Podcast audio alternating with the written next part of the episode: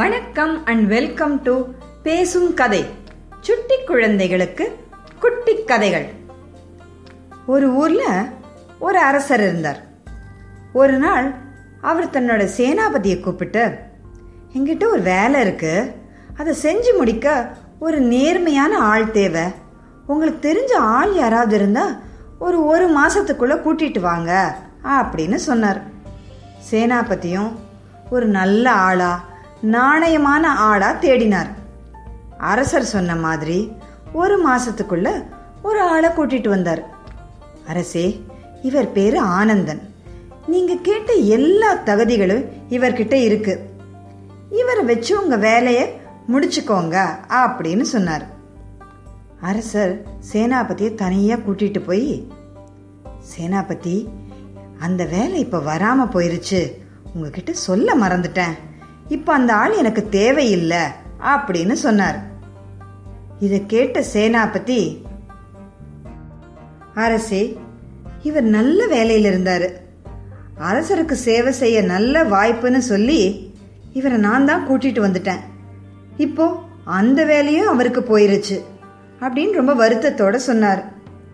இதை கேட்ட அரசருக்கும் ரொம்ப கஷ்டமா இருந்துச்சு. சேனாபதி என்கிட்ட புதுசாக எந்த வேலையும் இல்லை.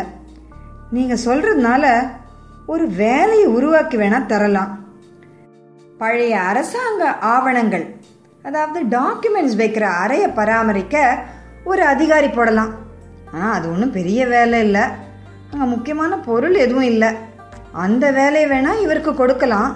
ஆனால் சம்பளம் நிறைய கிடைக்காது அப்படின்னு சொல்லிட்டார். சேனாபதியும் ஆனந்தன் கிட்ட போய் ஆனந்தா நான் உன்னை எதுக்காக கூட்டிட்டு வந்தேனோ அந்த வேலை இப்ப இல்ல. என்ன மன்னிச்சிருப்பா. ஆவணங்கள் வைக்கிற அரை அதிகாரி வேலை தான் இருக்கு. அதை செய்ய உனக்கு இஷ்டமான்னு கேட்டார். இதை கேட்ட ஆனந்தன் வருத்தப்படல. பரவாயில்ல சேனாபதி இதையும் அரசருக்கு செய்யற சேவையாவே நினைக்கிறேன். நீங்க கவலைப்படாதீங்க அப்படின்னு சொன்னாரு. சேனாதிபதி ஆனந்தனை அந்த ஆவண அறைக்கு கூட்டிட்டு போயிட்டு விட்டுட்டு கிளம்பிட்டார். அந்த அறையை பராமரிக்கிறது தான் ஆனந்தனுடைய வேலை. ஆனந்தன் அந்த அறைக்குள்ள போய் பார்த்தார். அந்த அறை ரொம்ப அசுத்தமா இருந்துச்சு. பொருள்கள் எல்லாம் அங்க எங்க செதறி கிடந்துச்சு. அந்த அறையை சுத்தம் செய்ய ஆனந்தன் ஆரம்பிச்சார். அந்த அறையில என்னதான் பொருள் வச்சிருக்காங்கன்னு பார்த்தாரு. அந்த அறையில இந்த நாட்டு அரசர் மற்ற அரசர்களுக்கு எழுதின கடிதங்கள் அழைப்பிதழ்கள் அதாவது இன்விடேஷன்ஸ் மற்ற நாட்டு அரசர்கள் நாட்டில் இருந்த பணக்கார வணிகர்கள் இந்த அரசருக்கு கொடுத்த அழைப்பிதழ்கள் எல்லாம் இருந்துச்சு. எல்லாம் முடிஞ்சு போன விழாக்களுக்கான அழைப்பிதழ்கள் தான் இருந்துச்சு. ஆனா அந்த அழைப்பிதழ்கள் எல்லாம் சாதாரணமா இல்லை. ஒரு அரசர் இன்னொரு அரசருக்கு ஒரு கடிதமோ இல்லை ஒரு அழைப்பிதழோ அனுப்புறாருன்னா அது சாதாரணமாக இருக்காது. தங்கத்தால் இழைச்சி அதில் விலையுயர்ந்த கற்களை பதிச்சு அனுப்புவாங்க.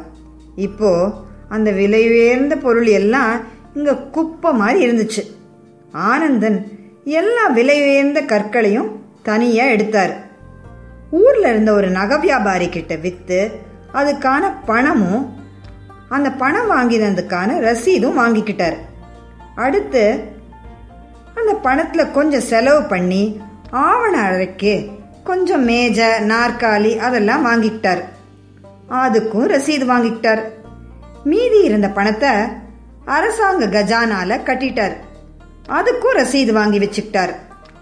கொஞ்ச நாள்ல பார்த்தா அந்த அறை நல்ல சுத்தமா பளபளப்பா ஆயிருச்சு. இத கவனிச்ச சில மந்திரிகள் அரசர்கிட்ட போய் புகார் செஞ்சாங்க. அந்த அதிகாரி ஏதோ ஊழல் செய்யறாரு அதுல வந்த பணத்துல தான் புது பொருட்கள் எல்லாம் வாங்கி போட்டிருக்காரு. கொஞ்சம் விசாரிங்க அப்படின்னு சொன்னாங்க. இத கேட்ட அரசருக்கு ரொம்ப கோபம் வந்துருச்சு. போனா போகுதுன்னு வேலை போட்டு கொடுத்தா அந்த ஆள் இங்கே திருடுறானா அப்படின்னு நினைச்சு ஆனந்தனை பார்க்க போனார். ஆனா அந்த அறைய பார்த்த உடனே அவருக்கே ஆச்சரியம். அந்த அறைய அவ்வளோ சுத்தமா அவர் பார்த்ததே இல்லை. ஆனந்தா இதுக்கெல்லாம் உனக்கு பணம் எப்படி வந்தது? அப்படின்னு கோபமா கேட்டார். ஆனந்தன் எல்லா விவரமும் சொல்லி எல்லா ரசீதையும் கொடுத்தார். ஆனந்தனோட பொறுப்பையும் நாணயத்தையும் பார்த்த அரசர் ரொம்ப சந்தோஷப்பட்டு அவரை தன் நாட்டோட நிதி அமைச்சரா ஆக்கிட்டார். ஆனந்தன் அந்த வேலையும் நேர்மையா செஞ்சாரு. அவரை கேட்காம யாரும் ஒரு ரூபா வாங்கவும் முடியாது கொடுக்கவும் முடியாது. நாலு ரூபாய்க்கு பொருள் வாங்கி பத்து ரூபாய்க்கு கணக்கு எழுதுற சில ஊழல் அமைச்சர்களுக்கு இது பெரிய இடைஞ்சலா இருந்துச்சு. அவங்க அடிக்கடி அரசர்கிட்ட ஆனந்தன் பத்தி ஏதாவது புகார் பண்ணிட்டே இருந்தாங்க. ஆனந்தனுடைய நேர்மையை பத்தி தெரிஞ்சுக்க அரசர் ஒரு யோசனை பண்ணார். ஒரு நாள் தன்னோட நம்பிக்கையான ஒரு உளவாளிய அதாவது ஸ்பைய கூப்பிட்டாரு. இப்போ ராத்திரி ஏழு மணி ஆயிருச்சு. அரசு வேலைகள் எல்லாம் முடிஞ்சிடுச்சு நான் சொல்ற சில அமைச்சர்கள் இப்ப என்ன செய்யறாங்கன்னு உளவு பார்த்து என்கிட்ட வந்து சொல்லுங்க அப்படின்னு சொன்னார். உளவாளி கொஞ்ச நேரத்துல திரும்பி வந்தார். ஒரு அமைச்சர் வீட்டில் பெரிய பணக்காரங்களுக்கு ஒரு விருந்து வச்சிருக்காரு. ஒருத்தர் தன் நண்பர்களோட சூதாடிட்டு இருக்காரு அப்படின்னு ஒவ்வொரு அமைச்சர் பத்தியும் சொன்னார். கடைசியா நிதி அமைச்சர் ஆனந்தன் ஏதோ கணக்கு பார்த்துட்டு இருக்காரு அப்படின்னு சொன்னார். இதை கேட்ட அரசர் ஆனந்தனை கூட்டிட்டு வர சொன்னார். ஆனந்தன் வந்தவுடனே என்ன கணக்கு பார்த்துட்டு இருக்கீங்க அப்படின்னு கேட்டார். அரசே இன்னைக்கு நமக்கு வர வேண்டிய வரி பணத்தை அதிகாரி வந்து கட்டினார். கணக்கு பார்த்ததுல ஒரு பொற்காசு குறையுது. அதுதான் ஏன் குறையுதுன்னு பார்த்துட்டு இருக்கேன்னு சொன்னாரு ஆனந்தன். இதை கேட்ட அரசர் அட ஒரு பொற்காசு தானே? இதுக்காகவா இவ்வளோ நேரம் கணக்கு பார்த்துட்டு இருக்கீங்க இதோ நானே தரேன். கணக்கு சரி செஞ்சுக்கோங்கன்னு சொன்னார்.